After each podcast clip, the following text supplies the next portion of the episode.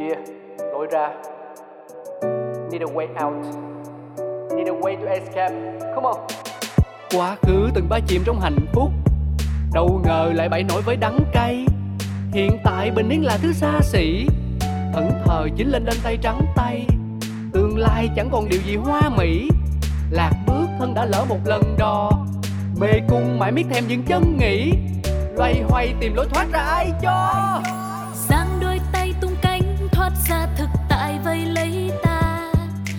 Đâu xa xôi đi kiếm lối ra cho mình chính là đập tan mê cung u tối, trói ta một mình với chính ta vì sâu bên trong ta biết phải đi thế nào để tìm được lối ra Những câu chuyện thật từ chính những người trong cuộc cũng có thể cho bạn một lối ra. Một chương trình của FPT Play phát sóng vào lúc 21 giờ tối thứ sáu hàng tuần.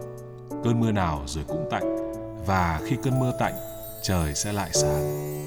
lối ra Xin kính chào quý vị, xin chào mừng quý vị quay trở lại với chương trình Lối ra của FPT Play. Thưa quý vị, chương trình ngày hôm nay chúng ta sẽ đón chào một vị khách mời rất đặc biệt và tôi nghĩ là đây là một người đàn ông rất đàn ông bởi vì là những chương trình, những sản phẩm anh ấy làm thì đàn ông biết nhiều hơn là phụ nữ. Tôi cam đoan rằng là những người mà hâm mộ anh ấy thì sẽ là đàn ông đông hơn là số lượng phụ nữ.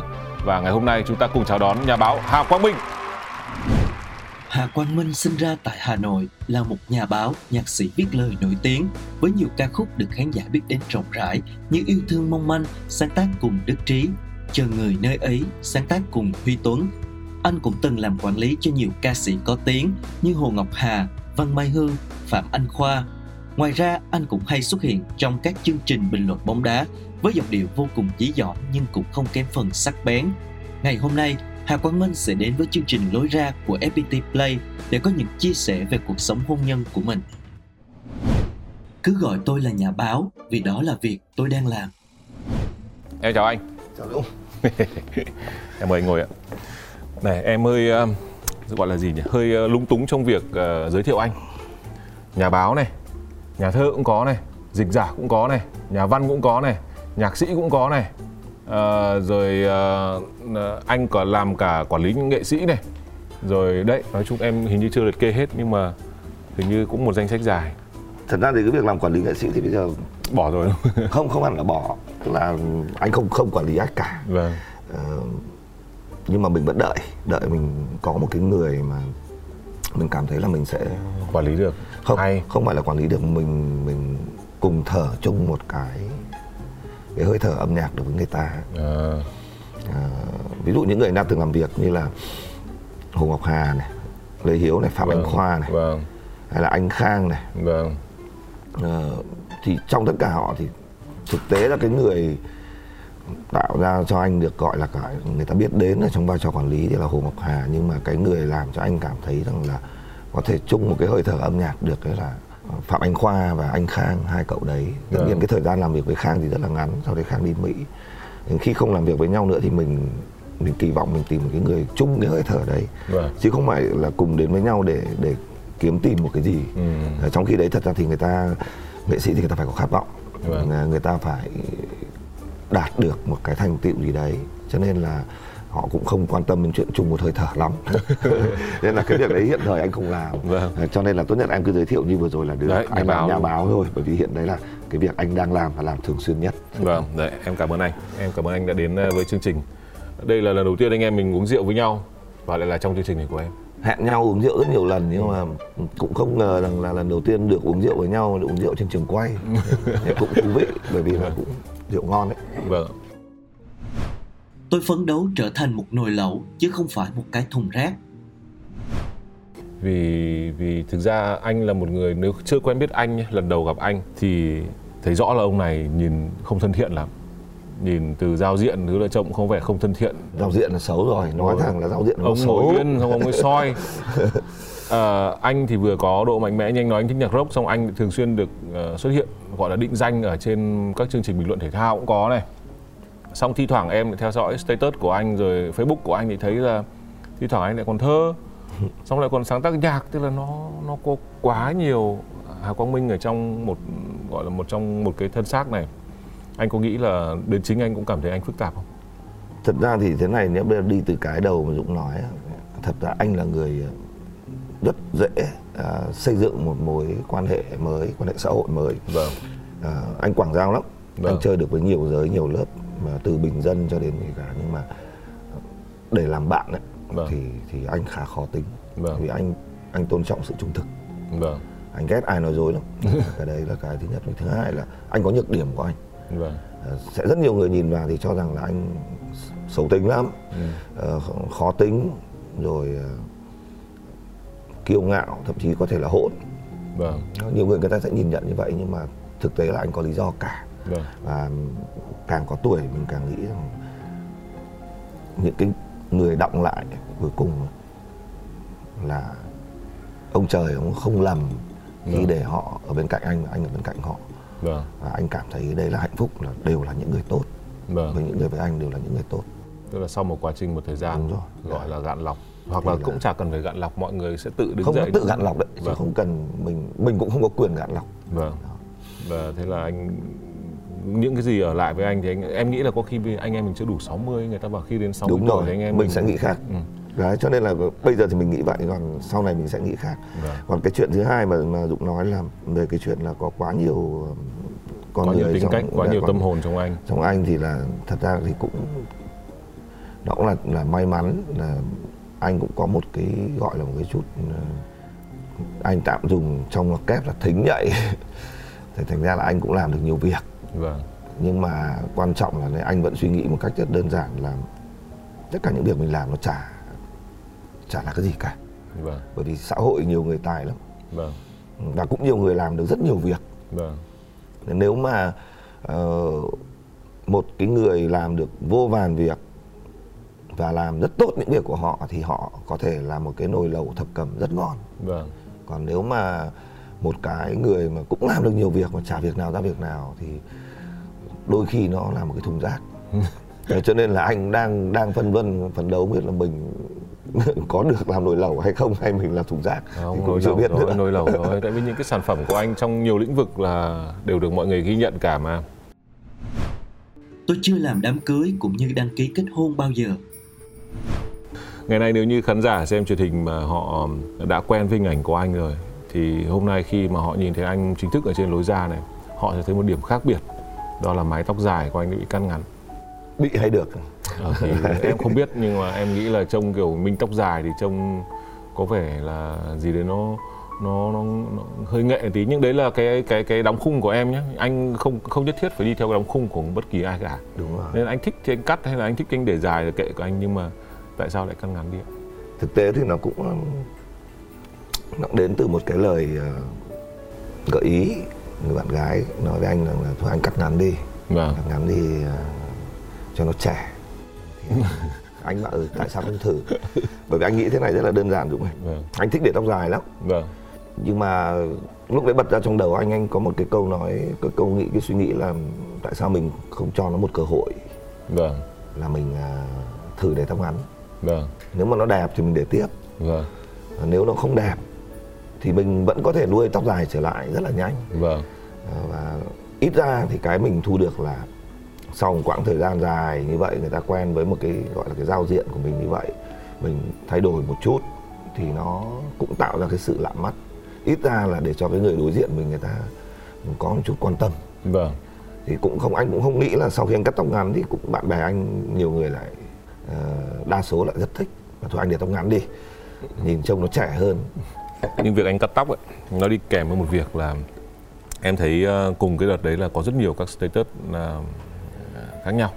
Nhưng mà nhiều cảm xúc và nó là một hà quang minh ở đấy rất khác mà em tưởng bị hack nick. Tại vì là tự nhiên thấy em dùng từ hơi nháy nháy hơi xến hơn tí so với lại bình thường. Anh thì thường một là lãng mạn hẳn hai là sẽ góc cạnh hẳn. Chứ ít khi lại thấy có một cái gì đấy mềm mại mà ngọt ngào kiểu vậy. Anh uh, xin lỗi con gái rồi nhiều chuyện bình thường em em thấy um, bình thường quan sát trên Facebook nhá những cái nơi mà anh em mình hay post ảnh. Uh, bọn em cũng hay ngồi nói chuyện với nhau là hình ảnh các ông bố uh, có một cái cái cái cái cái phong trào gọi là những ông bố cuối tuần. Rồi những ông bố cuối tuần là cứ cuối tuần thì thấy áp ảnh con rồi ngồi với con rồi đi chơi với con ấy, thì đa phần là những ông mà chỉ cuối tuần mới được gặp con. Đúng rồi. Đấy.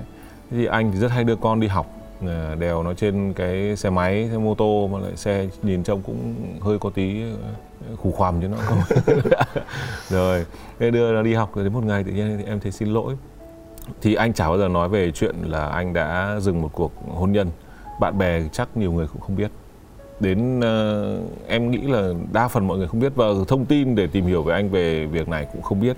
Nên có lẽ như đây sẽ là cái cái chương trình gần như đầu tiên mà mọi người sẽ cảm thấy có vẻ như Hà Quang Minh lên chính xác là để có vấn đề liên quan đến ly hôn. Còn lại trước đó như không ai biết. Thật ra thì bây giờ anh cũng phải nói với Dũng là 46 năm sống trong cuộc đời này là chưa bao giờ anh chưa bao giờ anh bước vào một cuộc hôn nhân nào cả. Ừ. anh chưa làm lễ cưới bao giờ chưa đăng ký kết hôn bao giờ. Anh vẫn là cái người mà cầm giấy chứng nhận độc thân trong tay. À. nếu không xuất phát từ tình yêu thương thật sự thì mọi thứ sẽ rất mệt mỏi không nhưng mà chắc chắn là đã có một cuộc tình đã có không, một cuộc sống cái nó nhau. có một cái cuộc sống gia đình là rõ ràng là có vâng. mình không thể phủ nhận được nó vâng. có một cái cuộc sống gia đình nó cũng kéo dài uh, gần chục năm đấy chứ không phải vâng. cũng có hai mặt con chứ không phải là không vâng. thì dù gì đi chăng nữa thì cho dù không có lễ cưới không có đăng ký kết hôn thì nó, nó vẫn có thể coi đấy là đã có một cái cái, cái tình nghĩa ở đó nó có một cái một cái mối quan hệ khăng khít ở đó nó chứ không phải là vâng. và thực tế là khi chia tay và khi bước ra khỏi nó thì bảo là uh, mình có suy nghĩ gì không? Có chứ không phải là không có. Tất cả những suy nghĩ đấy thì anh đều hướng vào con anh là chủ yếu. Vâng. Uh, bọn em thì thực ra cũng không ờ, phải quá nặng nề cái việc là phải uh, cưới xin hay là ừ. phải có đăng ký kết hôn thì mới là tính là một cuộc ly hôn hay gì. Nhưng em nghĩ là một phần đời nào đấy mà mình đã có một người bên cạnh đã cùng họ xây dựng một tổ ấm đã có với nhau những đứa con rồi thì ở góc độ nào đấy và cũng như tất cả mọi người nhìn vào hay là tự bản thân mình cũng nghĩ thì đấy vẫn là một cặp đôi của mình. Và và khi chia xa chia tay thì chắc chắn là cũng sẽ mang lại những cái gọi là thay đổi những cái xáo trộn. Và thường đến cái tuổi của anh là anh chỉ ra lấy vợ cũng muộn đấy chứ nhỉ? Anh nó gọi là gì gọi là có vợ anh muộn đấy. muộn. anh muộn chứ. Thực tế thì anh mới nói dũng là um, cho đến tận thời điểm mà trước khi anh gặp mẹ của trẻ con ấy vâng. thì anh vẫn luôn luôn suy nghĩ trong đầu một cái tư duy anh sẽ sống độc thân. Ừ. sẽ sống độc thân vì cái cuộc sống độc thân bay bổng tự do nó sung sướng lắm Anh nói thế giờ khán giả của em nghe xong lại. Nó bị đại lắm. Vâng. đấy và hơn nữa là này cái đấy là cái cái ham muốn của mình nhưng cái nữa là cái mình cũng nhìn thẳng vào sự thật đấy. Vâng. Có những cái anh nói thẳng trong đời sống riêng anh khổ khoằm lắm. Vâng. Làm sao mà người ta chịu đựng được. Thêm nữa là một ông cũng uh, hơi lãng đãng như thế thì nó thật là nó cũng cái sức gọi là sức tàn phá nó cũng cao. Vâng. đấy cho nên là nói thật cái người nào mà ở bên cạnh mình thì người ta cũng thiệt thòi. Vâng. chắc chắn là như vậy. Trên anh lúc anh nghĩ độc thân đó là giải pháp tốt nhất vui nhất. Đấy có phải lý do mà anh không tiến hành những cái bước tiếp theo của một uh, cặp đôi khi mà ở với nhau thì chắc người ta phải uh, gọi là chí ít cũng phải đăng ký kết hôn để còn có những cái liên quan đến tài sản rồi chung nhau rồi chí ít con cái còn uh, khai sinh cho nó dễ rồi vân vân mọi chuyện? Không thật ra thì nó có những cái cái lý do khác. Thì cái đấy cái này anh cho rằng là lỗi của anh. Lỗi của anh là ở chỗ này này. Ngay từ đầu anh anh đã ý thức được rằng là nó nó khó khó có thể vẹn. Mẹ của trẻ con cũng mới bước qua một cái cuộc bước ra một cuộc hôn nhân cũng có hai đứa nhỏ con vâng. riêng. Thì về ở với anh hết mà. Vâng. ở với anh hết. Thì anh cũng đã cố gắng để xây dựng một gia đình. Chị cũng cố gắng để xây dựng một gia đình. Thì mới có cậu thứ hai là cậu con út của anh. Vâng. Nhưng mà rồi càng về sau thì mình càng hiểu rằng là tất cả những cái nỗ lực nếu mà nó không đi từ cái mục đích cơ bản nhất vâng. và là mục đích của, của của yêu thương thực sự thì nó sẽ chỉ làm cả hai bên cùng mệt mỏi vâng. Ờ, và cái mệt mỏi đấy nó được cộng hưởng thêm bởi nhiều yếu tố khác nữa thành là anh phải bước ra tôi phải học cách tiếp cận con mình một cách mềm mại hơn. Khi anh bước ra thì anh vẫn anh vẫn tâm nguyện của anh anh vẫn vẫn vẫn vẫn luôn luôn suy nghĩ rằng là anh biết ơn cái người đã đẻ cho anh hai đứa con. Vâng. Anh rất là biết ơn. Anh cũng không tranh giành cái quyền nuôi con mặc dù anh hoàn toàn có thể anh hoàn Vâng. toàn có thể. Bởi vì anh để ý anh để ý là con anh nó rất quấn mẹ. Vâng nó có thể là vắng ba một hai ngày hai ba ngày chả sao. Nhớ thì nhớ nó nhớ nhưng mà nó không đến mức là suy sụp. Vâng. Nhưng mà nếu mà không có mẹ thì nó rất khác. Vâng. Thế thì anh mới nghĩ chuyện là nếu mà mình dành con về để mình nuôi thì chỉ được cho mình thôi. Vâng. Còn không được cho con. Vâng. Ngược lại thì là mẹ của trẻ con cũng rất là thoáng. Anh cũng không đến nỗi bị rơi vào cái tình trạng của Cuối tuần. Câu lạc bộ cuối tuần. Bất kỳ lúc nào anh muốn thăm con thì anh chỉ nhắn là tí nữa anh ghé ngang thăm chơi với con xíu được không? Nếu được thì à, không bận rộn gì thì em thả con xuống anh chở con đi chơi. Vâng. Là mẹ của trẻ con nếu mà không bận thì cô vào dạ vâng ok anh đến thì anh nhắn. Vâng. Có cần chuẩn bị đồ đạc gì cho con thì em chuẩn bị. Thì Vâng. tức là cô cũng rất là văn minh và rất Vâng. thoáng trong chuyện đó. Vâng. Hoặc là có nhiều khi anh bảo là ờ, thì tí nữa cho anh đón con nhé Thế bảo, ok. Thì anh chạy đến trường anh đón. Về vì mình anh cũng muốn duy trì cho con ấy cảm giác là không có cái đổi sự nhiều. xuất hiện của của của của của, của, của ba nó không cố định vào cuối tuần. Vâng. Để cho con anh nó không có bị cái cảm giác đấy. Tất nhiên trẻ con nó biết đấy chứ nó Vâng. không phải nó không biết đâu. Mình đừng đánh lừa cảm giác của mình nó Vâng. biết. À, và một trong những cái lý do mà để anh đi đến quyết định là con anh phải ở với mẹ. Anh nghĩ rằng trẻ con lớn lên là có đầy đủ cả bốn anh em với nhau hai hai cậu con riêng. Vâng. Thì nếu như mình tách ra cái tổn thương lớn lắm. Vâng. Và con cái thì thực tế nó không ở với bố mẹ đến trọn đời đâu. Vâng. Và anh em ruột mới ở với nhau đến trọn đời. Đúng Thì rồi. mình nghĩ cái đó là cái mà anh suy nghĩ. Đúng đúng. Và cô con gái thế cô con gái là ví dụ lâu lâu không ở không không cái thời gian đấy là ở với anh không ở với mẹ thì là hay trốn vào nhà tắm khóc thì anh bảo thôi để cho ở với mẹ đi. Và anh thấy rõ ràng ở với mẹ vui hơn ở với anh. Mình sống vì ai? Mình sống vì con mình chứ đâu phải mình sống vì mình. Vâng. Thế anh ra cái quyết định như vậy. Em muốn hỏi nhiều về cái cái tác động của nó đến cuộc sống của anh cái cuộc chia tay này nó tác động đến cuộc sống của anh. Tất nhiên là nó bao gồm cả đầy đủ từ cả những mệt mỏi trong cuộc sống rồi cả những cái sự xa cách với con cái. Khi anh quyết định lựa chọn cái việc là ờ, con ở với mẹ rồi anh cũng rời khỏi căn nhà của anh đối với mọi chuyện như nào nó nó khác đấy. Mình trở thành một con người khác đấy đúng không ạ? À, bây giờ chỉ đơn cử thế anh nói ví dụ nhé. Anh cũng không phải là loại loại cứng rắn mạnh mẽ gì đâu. Vâng. Ngông ngông cái thôi nhưng mà cũng yếu mềm lắm. Nhưng mà yếu mềm nhưng mà anh thật ra là người mà ít để nước mắt chảy. Vâng. Nhưng mà kể kể từ khi đấy thì anh rơi nước mắt hơi nhiều. Rơi nước mắt hơi nhiều. Lạ lắm. Vâng. mình ờ, nhiều khi mình ôm con mình vào lòng sao tự nhiên nó nước mắt nó chảy. Vâng. Nó chảy và mà mình hiểu rằng là tức là anh cái cảm giác mình có lỗi vâng. Có lỗi với con mình.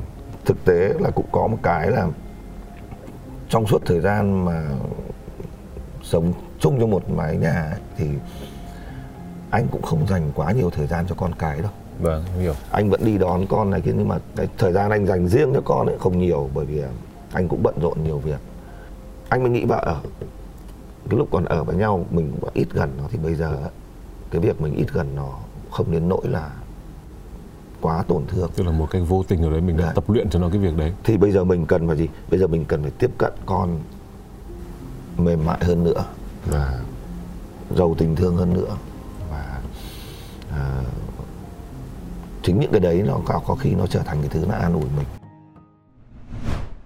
Tôi cảm thấy có lỗi với cả hai nhưng không biết phải thanh minh như thế nào. Ờ, những cái ngày mà anh rời khỏi tổ ấm cuộc sống của anh nuôi nó diễn ra như nào? Nó nó có trông chênh lắm không? Thật ra nó có một cái anh cũng là thuộc diện may mắn ấy. Anh tạm gọi là cái đời sống hôn nhân đấy. Vâng. Nó cũng mệt mỏi chứ nó không phải không mệt mỏi. Vâng. cho cả hai phía trong một cái thời gian nó cũng cũng dài đấy chứ không phải là ngắn. Vâng mọi cố gắng mọi nỗ lực từ hai bên đều đều không giải quyết được. Thì 6 năm trước à, trong một cái bữa tiệc thì anh có vô tình anh gặp một người. Khi đấy bọn anh gặp nhau rồi có cảm giác có cảm giác nhưng mà bọn anh ờ, không gặp nhau. Sau đấy bọn anh không gặp nhau. Vâng. Thì bọn anh biết rằng nếu mà gặp nhau thì nó sẽ có gọi là tạm gọi là có lỗi. À, sẽ gọi tạm gọi là có lỗi không gặp nhau nữa. Và mặc dù có số điện thoại nhưng không bao giờ liên lạc không bao giờ liên lạc. Thì 6 năm sau thì vào cái ngày mà anh quyết định là sẽ bước ra khỏi cái mối quan hệ. tổ ấm đấy. Vâng. Ngẫu nhiên trong bữa tiệc khác anh gặp lại cái người đấy. À, thì là nghe chuyện của anh thì tất cả những cái gọi là nó những cái cảm xúc nó sống mãnh liệt lại thì là bạn anh bắt đầu mối quan hệ. Ừ. Và thật ra thì trong 6 năm đấy dù anh không đi tìm người đấy nhưng mà anh cũng anh cũng viết cho người đấy khá nhiều. Thơ có nhạc có chỉ có cái là mình không phát hành thôi. À thế ạ. Thế em vừa anh nghe anh nói vậy em lại tưởng là chờ người nơi ấy cũng không à, không phải là chứ cái đấy là trước. Trước cái thời điểm gặp À, đấy ạ, anh vâng. gặp kia là 2016 vâng thì là, là cái chuyện này nó cũng làm cho anh hơi khó xử. À, tức là bởi vì nó cái sự trùng hợp mà ông trời ông giao xuống như vậy vâng. à, nó làm cho mẹ trẻ con thì sẽ có suy nghĩ rằng là chắc là tại vì có người thứ ba. Ừ, có sự chuẩn bị còn trước. bản bản thân cái người kia thì người ta cũng cảm giác rằng là liệu tôi có phải người thứ ba hay không? Vâng. Đó thế thành ra là mình mình là ở giữa thì mình rất là mình có lỗi với cả hai nhưng mà mình thì không thể thanh minh được. Bởi vì thật sự anh nói dũng nghe chuyện gia đình tình cảm quan hệ cá nhân không nên bù lu bù loa. Vâng. Em đồng ý với anh em không? đồng ý. Cái đó mà nhất là mình đàn ông không nên bù lu bù loa. Vâng. À, anh chỉ cảm thấy là anh có lỗi thì anh có anh nói xin lỗi. Anh nói xin lỗi. À, anh nói xin lỗi. Thì thật ra cái người à, anh gặp sau này động viên anh rất nhiều. Động viên anh rất nhiều là tức là chị ấy chị ấy cho rằng là tự anh đã làm cho anh bị suy sụp quá nhiều. Và anh cần phải sống tích cực hơn và anh nghĩ rằng đó cũng là lý do mà tại sao anh thay đổi. Ừ. tại sao và tại sao anh đi cắt cái mái tóc dài đó. Thật sự khi mà cái mái tóc dài đấy vừa cắt xuống xong thì chị chị hơi hoảng. Chị hơi hoảng bởi vì khi chị thấy anh mặt anh bần thần thì chị sợ là anh tiếc và sợ rằng là anh không muốn cắt mà vì anh chiều chị mà anh muốn cắt. Thế chị chị sợ anh buồn anh bảo không thật ra anh không buồn. Mà ở thời điểm cái mái tóc dài nó cắt xuống tự nhiên anh bần thần là vì anh nghĩ đến 16 năm. 16 năm anh để mái tóc này. mà 16 năm anh để tóc dài và anh nghĩ đến 16 năm mới trôi qua thì cuộc đời anh nó có quá nhiều biến cố. Và anh nhận ra rằng là tất cả mọi biến cố đấy đều do chính bản thân mình quyết định sai lầm thì không phải là do ai ép buộc mình cả. Và không thể đổ lỗi cho ai khác ngoài bản thân mình. Vâng. Nhưng mà cái tuyệt vời nhất à, anh cho rằng đấy là cái bù đắp lớn lao nhất đấy là, là anh có hai đứa con. Ừ. hai đứa con nói thẳng luôn là đối với anh nó là hoàn hảo. Vâng. Thì anh bảo ờ nó cũng ít ra nó cũng là một cái sai lầm đáng để mắc Cuộc đời ai cũng có biến cố, quan trọng là hậu vị của nó như thế nào. anh nghĩ đấy là sai lầm. Không tức là cái những cái cách sống sai lầm của anh chứ không phải là cái chứ không phải là cái Vâng. mối quan hệ kia là sai lầm Vâng. nhé ý là cái, cái lối sống của anh. Anh nói là anh sai lầm trong lối sống trong cách sống. Nhưng mà nếu như mình không làm như thế thì liệu mình có được những điều như hiện nay mình có không? Nói chung mọi thứ nó nó nó đều có kịch bản của nó thật ra thì câu hỏi của dũng ấy mình nên nghĩ này này tức là liệu được quay trở lại thời gian chúng ta có làm như thế không? Luôn luôn mọi người sẽ nói ai anh nói một trăm phần trăm thường sẽ nói là nếu được quay lại tôi sẽ sống khác đi có thể khác đi một tí có thể là khác hoàn toàn. Ai cũng nói vậy. Nhưng cơ bản nhất là gì? Không ai được quay lại cả. Vâng. Vì ông trời ông biết nếu cho quay lại thì vẫn làm exactly như vậy vẫn làm Vâng. chính xác như vậy. Nếu em mà được quay lại thì em chỉ đánh việt lốt thôi thì may ra có khi đổi lời kiểu khác. Không nhưng lúc ấy Việt Lốt lại quay lại. Lại lại, lại nổ ra số khác. Em em phải hiểu câu chuyện đấy. Ờ. em được quyền quay lại để em đánh Việt Lốt thì Việt Lốt cũng được Nó quyền quay lại để nổ số mình. khác. Đấy. chết thật nói chung không thể khôn được với đời được. Nhưng em nghĩ như này đôi khi trong cuộc sống ấy, giống như anh em đi ngoài đường ấy, có thằng nó tạt đầu thì anh em mình phải phanh. Nhưng biết đâu chính nhờ nó tạt đầu ấy, mà anh em mình tránh được một cú đâm ở cái ngã tư tiếp theo. Đúng. Tại vì đôi khi chúng ta phải chịu đựng sự khó chịu chúng ta bảo là ừ có thể là đến muộn một vụ này hay là ngày hôm nay bị tắc đường hay gì đấy. Để sau khi em nhận ra điều đấy em không cưỡng cầu một điều gì. Tức là đôi khi thậm chí là là nó bị muộn một việc gì đấy vì khách quan mưa gió hay gì đấy lúc ấy mình không lo được nữa. Tại vì lo làm sao mà lo được? Anh là anh thích cái cái quan điểm vừa rồi của Dũng lắm. Bởi vì nói về biến cố thì là anh từng viết ra rồi mà.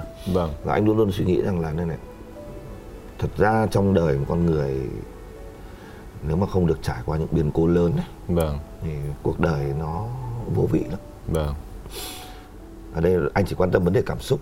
Dũng thì quan tâm đến cái là nếu anh không gặp cái này có thể anh gặp cái nó còn tức là cái mức độ rủi ro nó còn lớn hơn. Tức là Vâng. anh thích cái cái tư duy đấy của Dũng.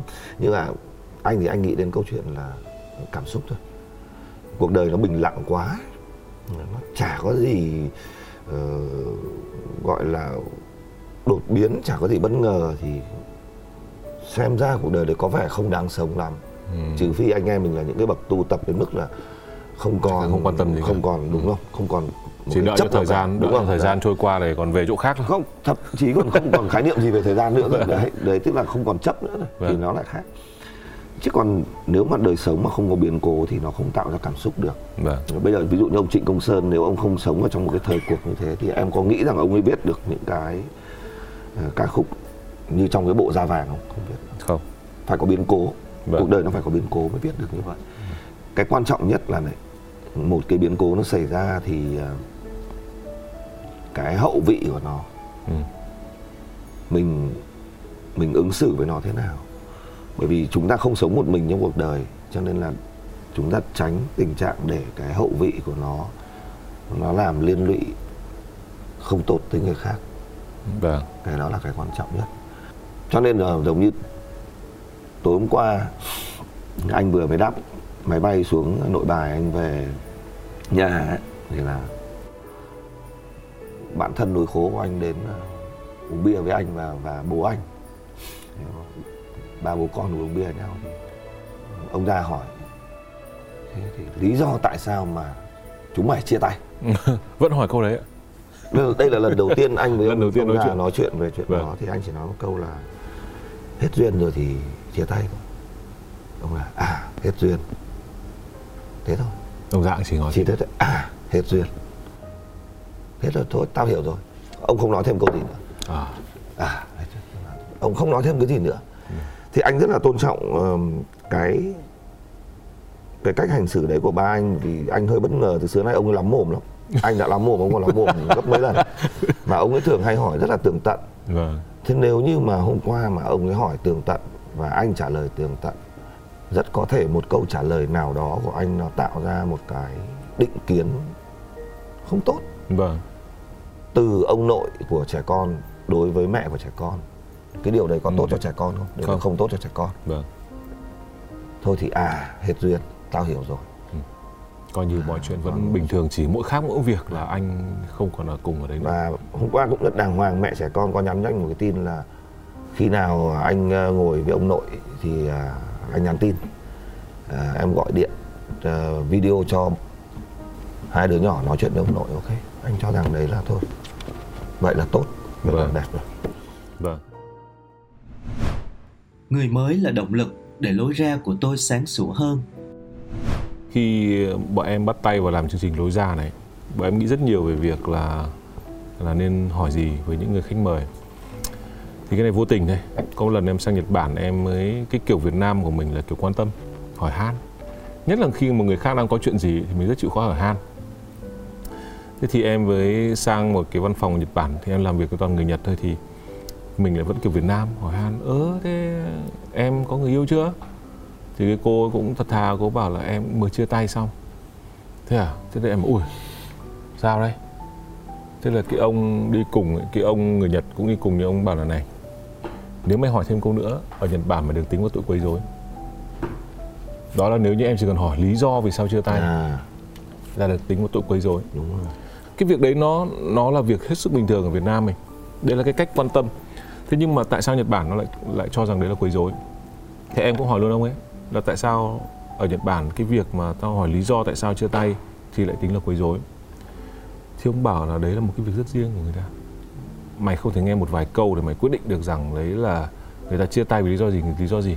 Tại vì là kể cả bản thân người ta cái thời điểm đấy người ta nói cũng không thể đầy đủ hết câu chuyện người ta thực ra phải trải qua. Nên có khi cái việc mày nói đấy mày hiểu đấy xong mày mày nói với người khác. Qua mồm của mày thì nó lại thành một câu chuyện khác. Và cái hình ảnh của người đấy nó có thể bị ảnh hưởng và cái hình ảnh và cái cảm xúc người ta đón nhận được đấy là một cái vùng không gian riêng. Do vậy mày chỉ cần hỏi đến câu là à, bạn em có chồng hay có bạn trai chưa? Là vừa đủ để còn set up một mối quan hệ. Còn nếu như đi sâu hơn nữa hỏi rằng là vì sao chia tay? Thì là bắt đầu vi phạm vào quyền cá nhân người ta. Nên đấy là lý do mà trong chương trình lối ra em gần như tránh hỏi. Hoặc thậm chí đôi khi kể cả khách mời có chia, chia sẻ thêm bọn em tôn trọng việc đấy. Ừ nhưng em không bao giờ chủ động hỏi vì sao anh lại chia tay hay là vì sao chị lại chia tay thì không.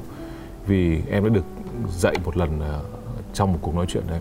Em hiểu rằng đấy là một vùng rất riêng. Và tối qua anh nói chuyện là ông già ngồi cùng với anh và và giữ như vậy. Em nghĩ là cụ cũng dần phần mình ấy, tức là không chứ là hỏi thêm đúng câu. Không hỏi thêm. Dạ, không hỏi thêm. hỏi thêm là khó, khó. Ờ, như anh thì nếu mà để tìm một cái lý do chính xác cho cái lối ra để anh thoát được khỏi sự chống chánh khi anh bước ra khỏi tổ ấm có phải là người mới tiếp theo không? Đó là một phần đấy. Còn gì nữa? À, một phần lớn đấy. Vâng. Chứ không phải là gì bởi vì không phải cái phần rất lớn là chị chị động viên. À, thật ra nó có một cái thế này anh nói Dũng là ngoài chuyện gia đình ấy, thì trong vòng mấy năm trở lại đây anh có anh có rất nhiều hoang mang về bản thân mình. Vâng. Thì chính cái người mới này này là cái người mà đánh thức cho anh rằng là thật ra cái giá trị của mình là như thế nào. Quan trọng là cái quan niệm sống của mình. Vì mình khá là tiêu cực suy nghĩ của anh khá là tiêu cực. À, hơn nữa anh cũng có những cái nhược điểm lớn mà anh cần phải khắc phục và chị chỉ ra cho anh cái rất là nhẹ nhàng. Chứ không phải là chị không bao giờ nói câu anh phải thế này anh phải thế kia anh phải thế này anh phải thế kia. Và cơ bản nhất anh cảm thấy đấy là người bạn. Người bạn có thể nói được rất nhiều chuyện.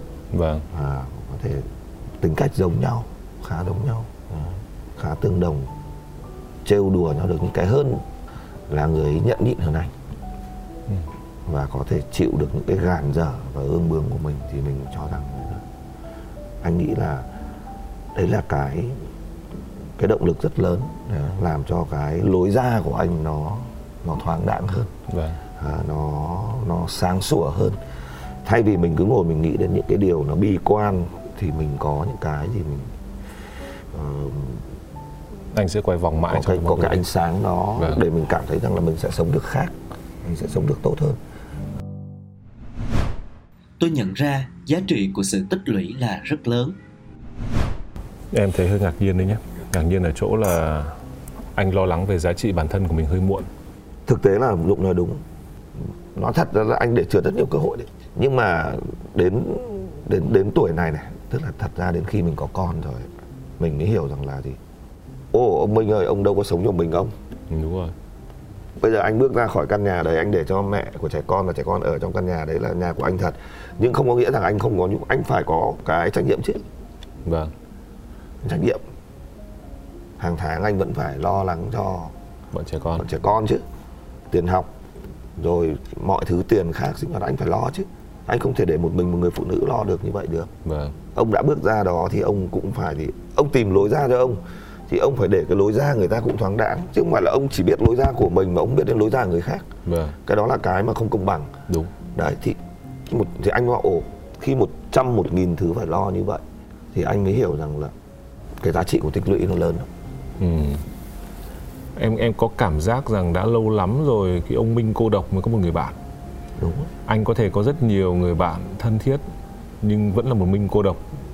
Có một những người bạn thân thiết nhưng mà lần đầu tiên có một cái một nơi mà có thể nói được nhiều chuyện hơn Minh cô độc bình thường kia. Sẽ có nhiều câu chuyện mà anh nói với người mới này nói với cô ấy mà anh chưa từng nói với anh Đức Trí. Anh có chắc không chắc chứ có những việc mà anh anh Trí có khi xem chương trình này. Có những việc mà anh làm với người đấy là ừ, anh chưa bao giờ làm với ai hết á. tất nhiên thì anh làm với người đấy Tức là bây giờ anh trí được. anh nói với dũng nghe cái việc ví dụ như đơn giản này. Dũng có thể dũng nghĩ không? chị bằng tuổi anh. Vâng. Chị bằng tuổi anh. Tức là bọn anh lớn tuổi rồi bọn anh còn kỳ vọng gì đâu vào chuyện đó. em có bao giờ em nghĩ là sài gòn đêm khoảng độ khoảng 2 giờ sáng mưa lất pha lất phật hai ông bà già bọn anh gọi ông bà già ấy dắt nhau đi bộ xong rồi mưa mà thế mà ghé ngang tạt ngang thấy có cái sơ cục cây. Ấy. vâng. Thôi thì ngồi đây thế là chạy vào mua hai chai bia xong rồi ngồi ở ngoài mái hiên rồi đấy. Và bên cạnh thì có một đám tuổi tin nó chừng 17, 18 tuổi nó nhìn nó trố mắt nó nhìn hai ông bà già. Ấy. tưởng vô gia cư. Đó. Trố mắt nó nhìn tức là cái việc mà nhưng mà bọn anh cảm thấy vui lắm. Vâng. Vì nó không bao giờ nó mình không bao giờ mình hình dung ở tuổi này mình có thể làm việc đấy. Vâng. nhưng mà quay lại với cái câu chuyện này mẹ của trẻ con thì sao? Ờ, anh nghĩ đơn giản. Mình trân trọng. Và nếu mình trân trọng người ta thì mình hãy để người ta cảm thấy là gì? Người ta không phải xấu hổ khi đã từng sống bên cạnh một người đàn ông như mình. Vâng. đấy là cơ bản nhất. Vâng. Thế thôi đấy là điều mà anh anh suy nghĩ vâng. Ờ, cho nên là có bước ra đi tìm một cái lối ra ấy, thì cũng đừng làm cho người ta cảm thấy xấu hổ. Vâng. Còn là có làm người ta bị tổn thương bị đau hay không thì có thể là có. Vâng. Đó, bởi vì anh là người quyết định câu chuyện đó. Thì luôn luôn anh cũng dây dứt nhưng mà không để để cho người ta xấu hổ. Vâng. Vâng. Vâng em cảm ơn anh. Nói luôn luôn yêu sẽ hay hơn là yêu mãi mãi. thật ra không phải là anh có công thức cho một lối ra anh tìm được lối ra bởi vì anh tìm được một cái người mới chia sẻ với anh động viên với anh rất tốt. Nhưng mà bản thân cái người cũ người ta cũng không sắm vai nạn nhân và anh cũng không sắm vai nạn nhân thành ra là cái lối của anh ra của anh nó thoáng. Vâng. có nhiều người ta không được cái hoàn cảnh như mình đâu. Người ta bị đối diện người cũ sắm vai nạn nhân và người ta không có người mới thì sao? Vâng. Đúng không? Cuộc đời người ta lúc đấy cái cô độc đấy của người ta giải quyết thế nào tất cả những cái anh em mình mới nói với nhau tất cả những cái gọi là từ khóa đấy. Vâng. Nạn nhân sự cô độc lối ra. Anh ờ, có một người vẫy chào anh khi anh ra đi và có một người vẫy chào anh khi anh đến. Đúng rồi. Trong cùng một quãng đường ngắn và cùng một cái hoàn cảnh đấy một quãng đường và đấy em nghĩ là là ở góc độ nào đấy anh là một vị khách mời may mắn của chương rất trình là may mắn. Đấy, anh là may mắn. Bởi vì nói thật với dũng là thì anh không bị hành hạ bởi cái cũ. Ừ. và anh cũng không bị dằn vặt bởi cái mới anh được động viên bởi cái mới. Anh là anh rất là một, may mắn. một bên vẫy chào một bên chào đón. Anh là cực kỳ may mắn. Vâng. nhưng có rất nhiều người người ta không may mắn như vậy. Vâng. Thì mình phải mình phải nhìn là gì? Giống như em nói lúc nãy đấy. Mỗi cái ổ khóa nó có một chìa khóa riêng. Vâng. Cái khóa của anh may quá nó lại dễ mở có những cái người khóa không những là vừa chìa lại còn vừa vừa lại mã số mã số. này kia nữa thành vân tay. Đấy rất là vất vả. Thật ra cho nên là không thể công thức hóa được rằng là sau một hôn nhân thì nên làm gì không công thức được. Vâng. Có nhiều người anh anh nói cái này cho dũng nhé cái này là anh để ý đấy. Có rất nhiều người á là khi mà à, ví dụ chồng có chồng có bạn gái có bồ đi xong rồi là đi tâm sự với các bạn các bạn công thức rất chung là mày phải làm đẹp mà lên.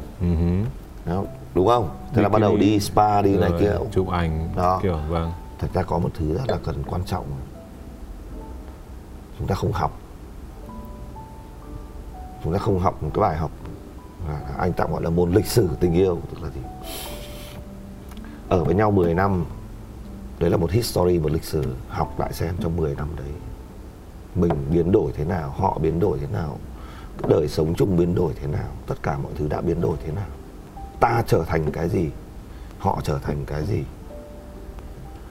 Cái người mới của anh có hỏi anh một câu là anh có yêu em mãi mãi không?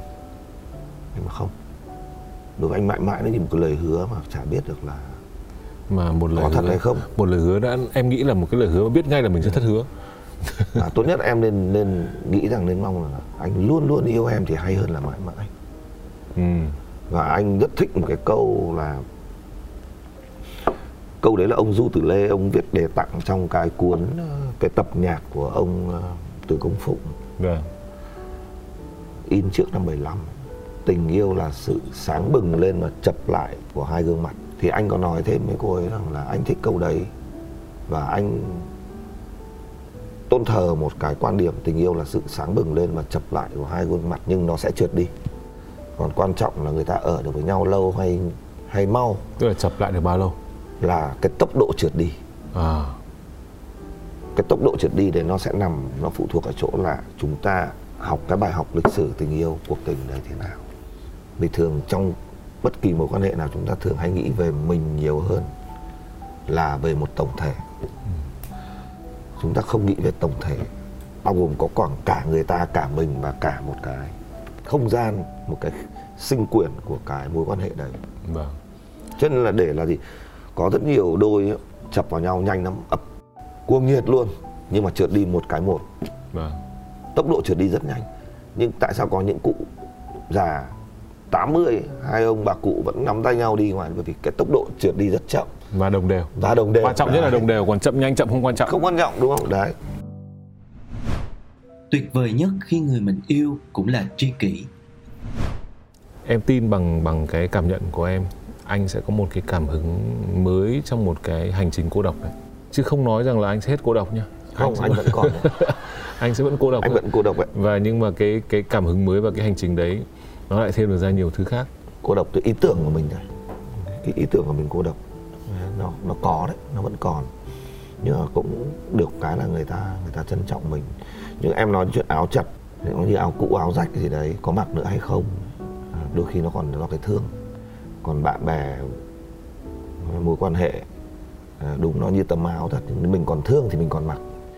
Và cái sự đồng điệu mà nó đến mức độ đến khi mà mình coi người ta như là mình thì thì là cái cái sự đồng điệu để nó trở thành tri kỷ trong cuộc đời anh nghĩ rằng chúng ta sẽ có một người bạn nào đó là tri kỷ anh có một người bạn tri kỷ bạn gái anh cũng có một người bạn tri kỷ mọi thứ tâm sự được. Tuyệt vời nhất, nếu như cái người sống với mình, người yêu mình, người mình yêu là tri kỷ luôn. Thì cái đấy nó là là tuyệt vời nhất. Anh có nhớ cái chuyện mẹ anh kể là ông nội anh thỉnh thoảng gọi bà nội là ông. Có lần mẹ anh bảo chứ, ông nội nói với bà nội là, ôi ông ơi, ông thằng minh này chính là nó giống tôi. Những người không hiểu thì ngạc nhiên nhưng mà người hiểu thì là gì? Ông coi bà như là chính là ông. Họ là một rồi. Anh anh nể anh nể phục anh tôn thờ. Nhưng anh có sợ đấy là trứng để trứng để hết ở một giỏ không? Không. anh em mình yêu một người xong lại người đấy là tri kỷ. Nhỡ cái- trong cái chuyện yêu đương nó lại có vấn đề gì thì có phải anh em mất toang một người tri kỷ không? Nhưng mà đây nó không phải là hạng mục đầu tư để chúng ta có thể nghĩ đến câu chuyện rủi ro hay không. Mà nếu mà nó là rủi ro thì trong chuyện tình cảm nó cũng là một cái rủi ro đáng vâng. để chúng ta chơi một cuộc chơi tất tay. Vâng. Ví dụ như nếu như mà em gặp một cái gương mặt sáng bừng lên và chập lại và đi đến cuối đời với em đến tận năm chín mươi mấy tuổi vẫn rồi nằm xuống như là ông nội anh với bà nội anh để đến mức ông gọi là ơi ông ơi thỉnh thoảng thế nhá chứ không phải là mọi lúc. Thì tức là ông gọi bà bằng ông dùng cái đại từ ông cho bà thì có nghĩa rằng là gì? Nó đáng để đầu tư mà. Ừ. đúng không? Không như anh nói câu đấy xong em mới thấy cái từ mình ơi của chúng ta hay gọi nhau cho những người thương. Người Việt Nam mình có câu đấy rất hay nha ừ. cái cách gọi cái người người mình yêu là mình ấy. anh nói người Việt Nam mình là vô địch. Câu ấy là hay đấy chẳng có nước nào gọi thế cả. Ừ. mình ơi nghe nó cũng nghe thân thương. Nghe đúng là mình. Đúng không? Đấy nghe đúng là mình luôn. Nhưng mà em rất cảm ơn anh vì anh đã đến nói chuyện với em vì rất khó để có thể mời một được một người đàn ông đến với lại ờ, lối ra.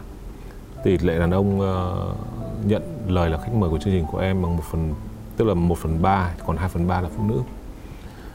Góc độ đấy đàn ông khó chia sẻ việc này hơn thứ hai nữa là anh gần như đây là chương trình đầu tiên và chính thức mà anh nói về việc là Hào Quang Minh xuống tóc và đã chuyển sang một trạng thái mới. Thật ra đây là lần đầu tiên anh nói về chuyện riêng lần đầu tiên nói về chuyện riêng em cảm ơn anh. à, còn cái kia thì anh nghĩ là một là tại vì bọn đàn ông nó ích kỷ nó không chịu chia sẻ với nhau hoặc là chúng nó quá kém cỏi không tìm được lối ra thành ra chúng đấy, nó không dám nói. Đấy. Em sẽ giữ câu này lại để em mời khách đàn ông và em cảm ơn anh.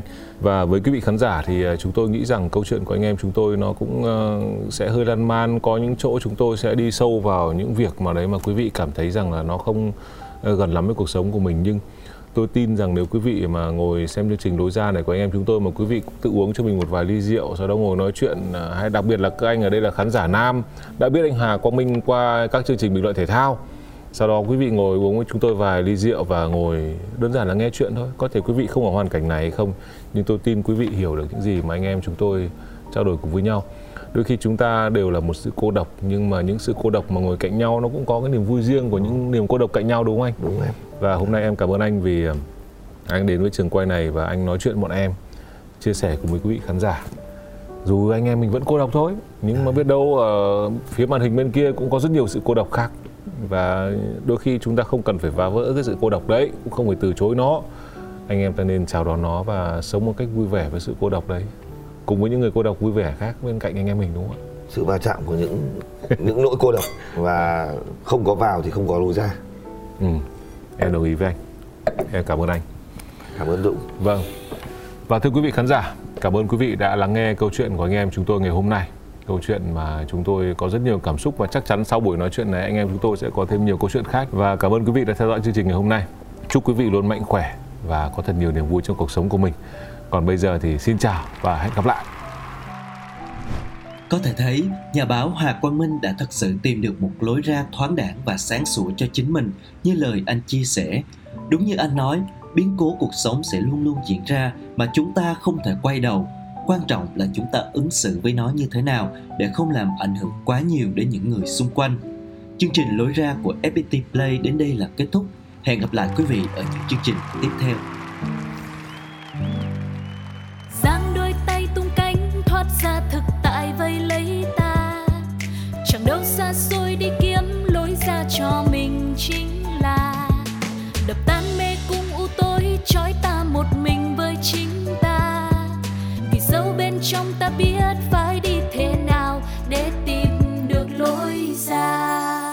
Câu chuyện thật từ chính những người trong cuộc cũng có thể cho bạn một lối ra. Một chương trình của FPT Play phát sóng vào lúc 21 giờ tối thứ sáu hàng tuần. Cơn mưa nào rồi cũng tạnh và khi cơn mưa tạnh, trời sẽ lại sáng. lối ra